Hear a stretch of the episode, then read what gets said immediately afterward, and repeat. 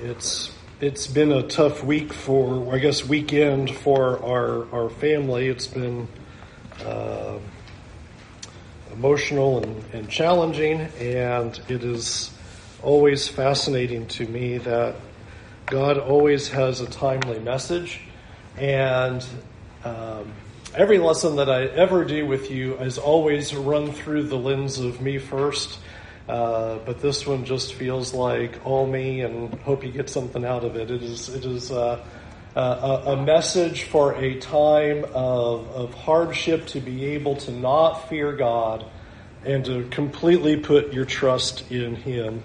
Uh, we're going to look at this picture in the Gospel of Matthew from chapter 14. Matthew tells these accounts and he puts them together in particular ways to carry out these teaching threads. And when you hold these uh, accounts together, you can see the beauty of what Jesus is trying to uh, teach his disciples in the face of the rejection uh, that he's presently experiencing. And that is certainly true today as we're going to look at two accounts uh, and, and hold them together and see the beauty of what Jesus wants his disciples to understand uh, uh, uh, about him. You will notice in Matthew chapter 14, and we're going to begin in verse 13, and notice a scene that if you have grown up in the pews is what we often call the, the feeding of the 5,000. And what is a, a, beautiful scene here is that now we've come off of a very negative scene. You will notice that verse 13 of Matthew 14 says, But when Jesus heard this, well, heard what? Well, heard that John had been executed. Remember that he has been beheaded for preaching to Herod that he had an unlawful marriage. This rejection is beginning to mount uh, in the land of Israel against Jesus, and Jesus now is going to remove himself and go to a desolate place by himself. But you will notice that the middle of verse 13 says that when the crowds uh, saw this or heard this, they followed him on foot from the towns. You have to love that. You don't have the crowds going, oh, there goes Jesus in the boat. I sure hope he comes back soon. Jesus gets in the boat and pushes off, and you can envision them now walking along the sea, watching where he's going, and moving along the shoreline all the way around the Sea of Galilee, watching where his boat is going, so that they can be there when he gets out of the boat. They're not interested in just waiting, hope he comes back one day. But they are truly wanting to be with Jesus and are now following him along the shoreline, waiting to see where Jesus is going to get out of the boat. Notice in verse 14 it says, he, when he went ashore, he saw the great crowd and had compassion on them and healed the sick. I want you to see something beautiful about Jesus is that Jesus does not get to the other side and go, guys, I need a break. You got to give me a minute. I have been with you for days and you, know, I just need a recharge. I just need a restart. Could you just give me a day? Hang out here. I'll see you tomorrow and we'll, we'll pick it up. But, you know, a guy's got to rest.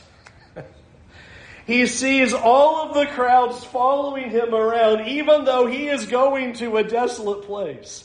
And it says he has compassion on them and doesn't turn them away. Uh, again, I want this character of God to be emphasized to you that God does not turn away people who are truly seeking Him. Uh, those who really want him, he is there for them. And he is not going to say to you, you know, you just need to wait till tomorrow or maybe next week. He sees the crowd, he has compassion, and he begins to heal them right there on the spot. And I want you to notice that the day just continues on. In verse 15, we're told, now it is evening. And the disciples come to him and say, this is a desolate place and the day is now over. Send the crowds away to go into the villages to buy food for themselves. I want you to hear that this is the compassion and forethought of the disciples. The disciples are looking at the day. It's now getting dark. Lord, you need to send them away so that they can have time to prepare to go get a meal, to, to be able to find a place to sleep tonight. We're told we're in a desolate place. We're in the middle of nowhere. And, and, so, Lord, we probably need to go ahead and shut things down and let everybody go on and find a place where they can get some food tonight and find a place to sleep. And I want you to notice what Jesus says here because what he says is the key to both of these accounts. In verse 16, Jesus says, They do not need to go away. And I just want that statement to rest within you for a moment. They don't need to go away. Uh, but Jesus, they need some food. That they don't need to go away. They need a place to stay. They don't need to go away. They need to go make preparations. They don't need to go away. I want you to already see in the, the beauty of this first picture is Jesus is already communicating, they don't need to leave me. They don't need to go take matters into their own hands. They don't need to go provide for themselves. They don't need to go figure it out. They don't need time to sort out the rest of their day. They don't need to leave me. They can stay right here and they're going to be fine. They're going to can stay right here and they can be taken care of. And you'll notice the rest of what Jesus says to them. Jesus says to them, You give them something to eat. And I think this is important to think about for a minute.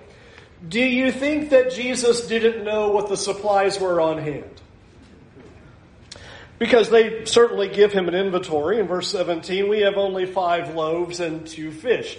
Jesus got into the boat with his disciples. Do you think that Jesus didn't know that they didn't put enough food in there for 5,000 people plus women and children? Oh, you know, I thought we had stacked the boat full. Sorry. Uh, he knows that they don't have food. He knows that they're in the middle of nowhere this was intended to be a desolate place where nobody would be. He knows that they have nothing except this meager amount. And yet Jesus is communicating here and saying, they don't need to go. You give them something to eat. They're going to be satisfied right here. They're going to be taken care of right here. And so in verse 18 it says, He asks for the loaves and the fish to be brought to him. Verse 19, he ordered the crowds to sit down on the grass and take five, taking the five loaves and the two fish, he looked up to heaven and said a blessing. And then he broke the loaves and gave them to the disciples, and the disciples gave them to the crowds. And they all ate and were satisfied. And they took up twelve baskets full of the broken pieces left over, and those who ate were about five thousand men, besides women and children. I, I want you to see the beauty of what happens here is that Jesus says they don't need to go anywhere. He takes what they have on hand and, and, he offers a prayer of thanksgiving to God. And, and, I always just love the visual of the scene. You can just imagine as he's just taking loaves and taking pieces of fish and, and bread and giving it to the disciples, and the disciples keep taking it and going to the people and coming back and getting more and going to the people. And you can imagine with 5,000 plus women and children, with 12 guys doing this, this is a lot of going back and forth. And you can imagine at some point you've got to be thinking, surely we're, we're done now, right? I'm going to walk back and there's not going to be anymore. How many trips am I going to do to go get more of this to take to the crowds that you're going to go, yeah, I don't know if we're going to have enough here, but they keep going and going and going. And not only does Jesus provide for them but they're able to be fully satisfied. And not only fully satisfied, the text says that there are leftovers beyond what they even started with. Way beyond what even started with. 12 baskets full of leftovers. They are good for days at this point after what Jesus has done. What Jesus is communicating right here is that He is the place of life satisfaction. And it's these three things that I want to ingrain into your mind today that we're going to see them as we come to the walking on the water scene in just a moment. Number one, that Jesus provides for his followers. Number two, he is able to satisfy his followers, and he's able to give abundantly beyond even what they need.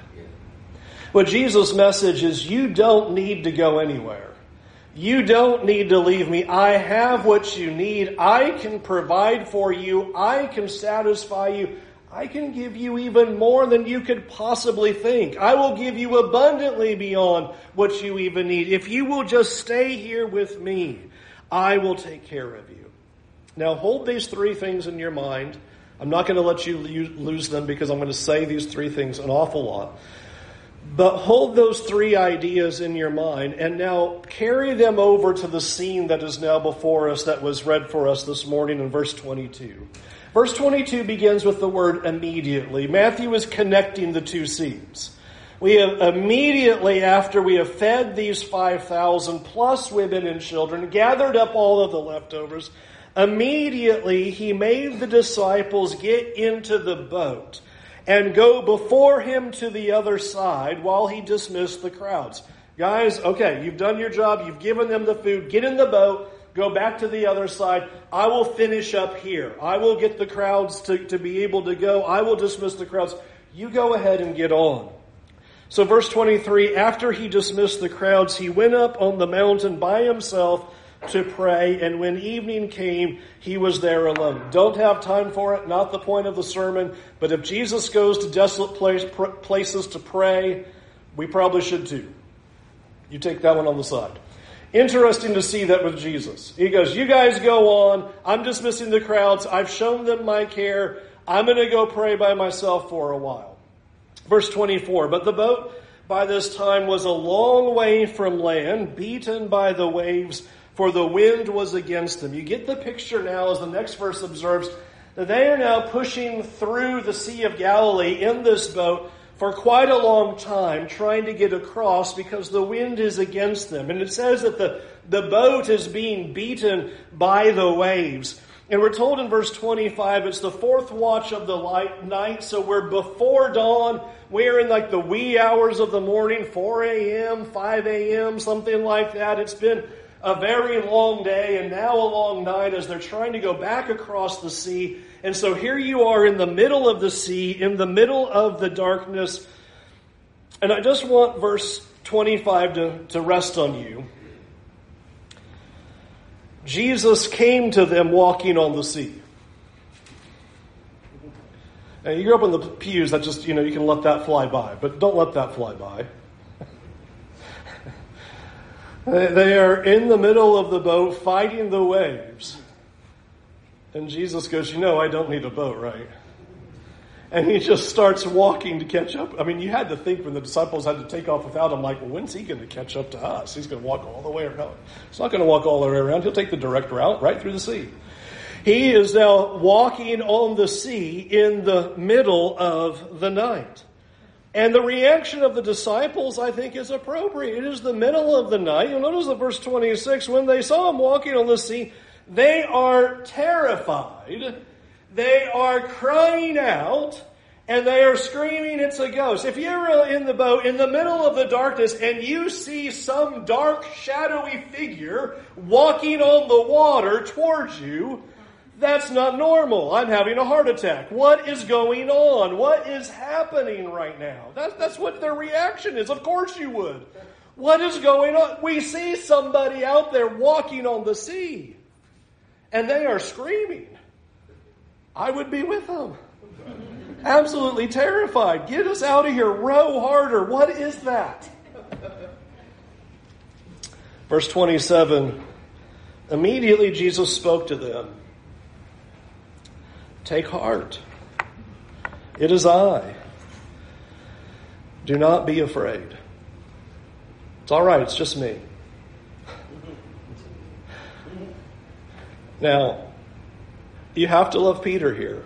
and I'm, I'm a big rallier of Peter. I don't like that everybody caps on Peter. And watch, look at Peter with this. Peter says, Lord, if it's you, command me to come to you on the water. Love it. All right, prove it. You're able to feed over 5,000 people with only five loaves, two fish, and have 12 baskets left over. You're able to walk on the water. So if it's really you, tell me to come out on the water. Uh, we're terrified in here. If that's you, tell me to come. It says there in verse 29, Jesus goes, Come on. Well, that just put the ball back in your court. I want you to think about that for a minute.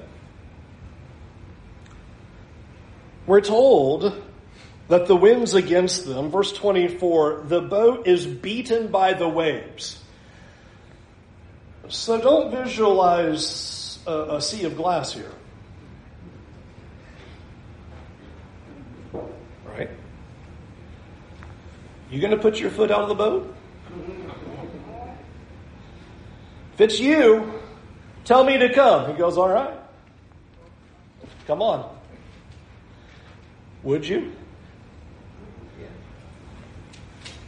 I, I want you to see a faith filled Peter throwing a leg out of that boat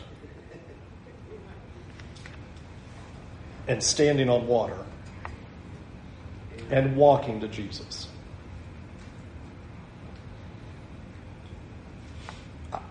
I think I might have just said, I believe it. You're, you're, it's you. if it's you, make me come. All right. Oh, come on. Okay. Amazing faith right here. I want you to see this. This is no small faith to make the request and follow through. Verse 29 So Peter got out of the boat and walked on the water and came to Jesus. uh, I guess I'm silly like that. I always just think about, well, what did that seem feel like and look like? Can you imagine standing there and going, "This is working"? Taking a step, well, that worked. The wind's howling. Another step. He's just walking to Jesus. Unbelievable. Unbelievable. I'd be on the water going, best day of my life. This is unbelievable. Make sure you get a photo of this, guys. Yeah, bummer, huh?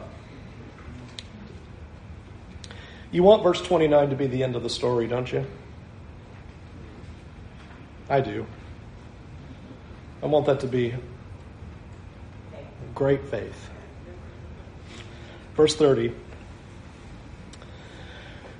But when he saw the wind, he was afraid. And beginning to sink, he cried out, Lord, save me. And Jesus immediately reached out his hand and took hold of him, saying to, to him, O you of little faith, why did you doubt? Jesus puts his finger on something in this moment. Peter doubts in the moment. Why does Peter doubt? The text tells us he saw the wind. It's almost like this reality moment, right? It's like you're doing this and then you look around and go, dude, I, am doing this. this. This is unbelievable. And you see the circumstances around you and you see the wind blowing and the boat behind you is still going up and down and the storm is going on. And it's just almost sudden just uh, like a, a moment where you look at the situation and you, and you realize what's going on. And in this moment, I want you to see that he doubts. Well, what's he doubting? I submit to you, he's doubting that Jesus has him. Doubting Jesus' care, doubting Jesus' power, doubting Jesus' ability. Please hear this. He looks at the situation and doubts Jesus. He looks at what he's doing and now doubts that Jesus can finish this off for him. Started strong, but now we start sinking. And what is particularly interesting about this scene is I want you to notice what happens in verse 32 because this is very important to the whole of the story. And when they got into the boat, the wind stopped. What's Jesus doing? You know, I would have wanted to say, could you make the wind stop while I'm walking on the water? Could you make the wind stop before I get out of the boat? Only when they get all the way back to the boat, the wind stops. Why? What's Jesus saying? You know, I had full control of this whole thing. I had full control of this whole thing. And he shows it. As soon as they're in the boat, and they get it. Because verse 33, they worship. They get it. Truly, you're the Son of God. You had full control over all of it. Why did we doubt you? Why were we afraid? Why did we wonder? Why were we skeptical?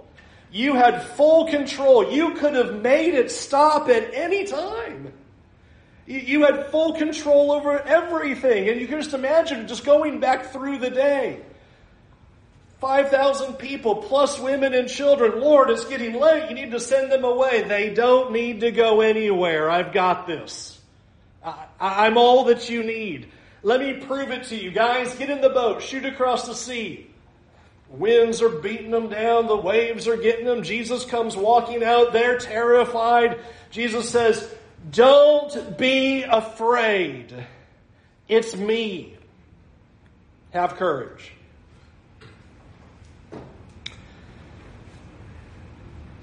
And then he shows that he had full control over the whole scene. I'm walking on the water. Peter, you're walking on the water, and I can make this wind stop at any given moment. All right. Three things for us. Three messages I want to talk about then from these two scenes. Number one,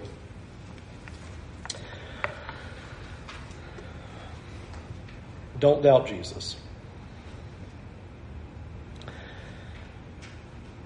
We don't need to go anywhere because He has exactly what we need.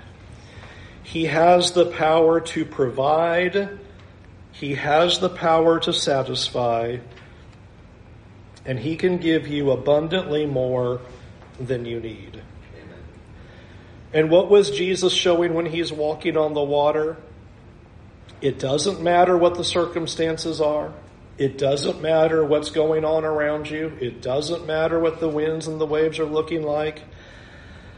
I provide and I satisfy. You don't need to go anywhere when you are struggling in life. You don't need to go away from Him because He can provide, satisfy, and give abundantly more than you need. You don't need to go anywhere. Well, I got to take care of my needs and I got to take care of my life. You don't need to go anywhere because Jesus provides and satisfies and gives you what you need. You don't need to leave Jesus and go into temptations like we talked about last Sunday night in our James series. Jesus will give you what you need, He will satisfy, and He will provide for you. Don't leave Jesus because you see the winds howling. He will provide, He will satisfy, and He will give you abundantly what you need. He is trying to drive this teaching point into us. We do not need to doubt. We do not need to worry. We do not need to wonder. He will provide. He will satisfy. He will give you abundantly what you need which ties closely to the second one, Jesus' own words. You don't need to be afraid. First to Peter, why did you doubt? I've got you. Number two, don't be afraid. I'm here. I have you in this moment. The reason we do not need to be afraid is because Jesus is showing that he has complete control over the situation.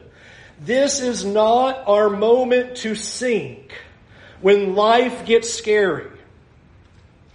This is not our moment to go drowning into the water. This is our moment to show that we believe that God can provide and satisfy and give us more than we could possibly need. He will do it for us. He will provide for us. He will satisfy us. He will give us more than we need. But the way to not doubt and the way to not fear is to understand and to truly believe and see that He's in charge of the storm. He's in charge of the storm.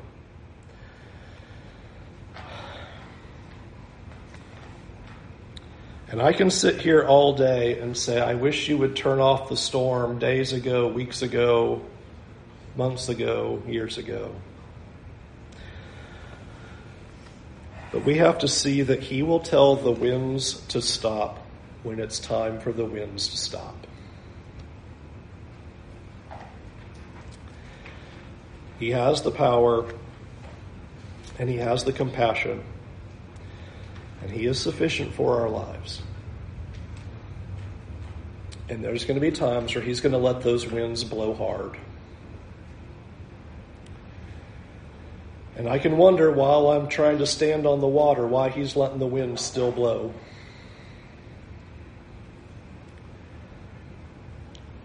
But we have to see Him in charge of the storm. And He'll tell the winds to stop when it's time. You see that picture as the, the scene ends. Bring your eyes back to Matthew chapter 14. Look at verse 34. And when they crossed over, they came to land at Gennesaret. And when the men of that place recognized him, they sent around to all the region and brought to him all who were sick and implored him that they might only touch the fringe of his garment. And as many as touched it were made well. It's a, it's a perfect ending to the scene. They recognized him as the Son of God. So they went to him for their needs, for their desires, for their healing. And Jesus provided, satisfied, and gave them more than they needed. It's the perfect end to the scene. Here he comes back over the other side, and they know who he is, and they come running to him, and they are looking for satisfaction from him. They are looking for provision from him. They are looking for what he will give abundantly. And notice that that's the pictures that, uh, just as the disciples in the boat are worshiping him because they recognize him as the Son of God, because they've seen what he is able to do, and so there's just an overflow of their heart. The same thing here as well. They are just imploring him that if we could just just touch the fringe of his garment, we could be healed because we know who you are. We believe in your power. We believe in your ability. We know what you can do. You can give us what we need. You can heal. You can satisfy. You're the one that we need. And that is ultimately where our worship drives from. Is that we're able to see how God can care for us and we worship Him for it. Let me end with this final, final thought. The reason Peter's failure did not end in a complete catastrophe is because Jesus didn't fail him. You know, Jesus could stand there and go, Well, I guess you're going to drown because I told you to come and you should have believed me. No, I, I love Peter because in one minute we can have the boldness of faith, and in the next minute we can start sinking. And the reason our failure does not end in catastrophe is because Jesus doesn't ever fail us. You can trust Him with your life. You can trust Him for provision. You can trust Him for satisfaction. You can trust that He will give you abundantly beyond what you need to carry you through whatever your difficulty is. Let's go to God in prayer. Heavenly Father, Lord, the wind can just blow so hard against us. And Lord, we can feel like we're ready for the storm. We can feel like we're full of faith and ready to come out of the boat.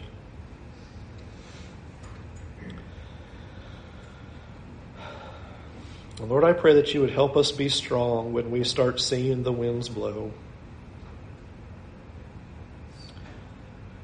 Lord, help us to believe that you will always pick us up. that we have no reason to doubt you, and we have no reason for fear.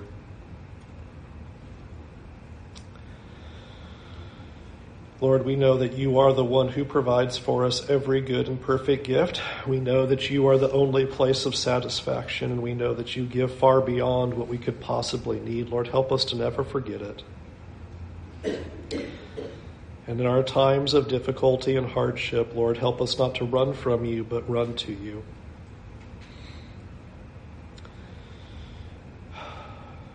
And Lord, please emblazon into our hearts that you are in full control of the circumstance. And we might wonder why the winds have to keep blowing.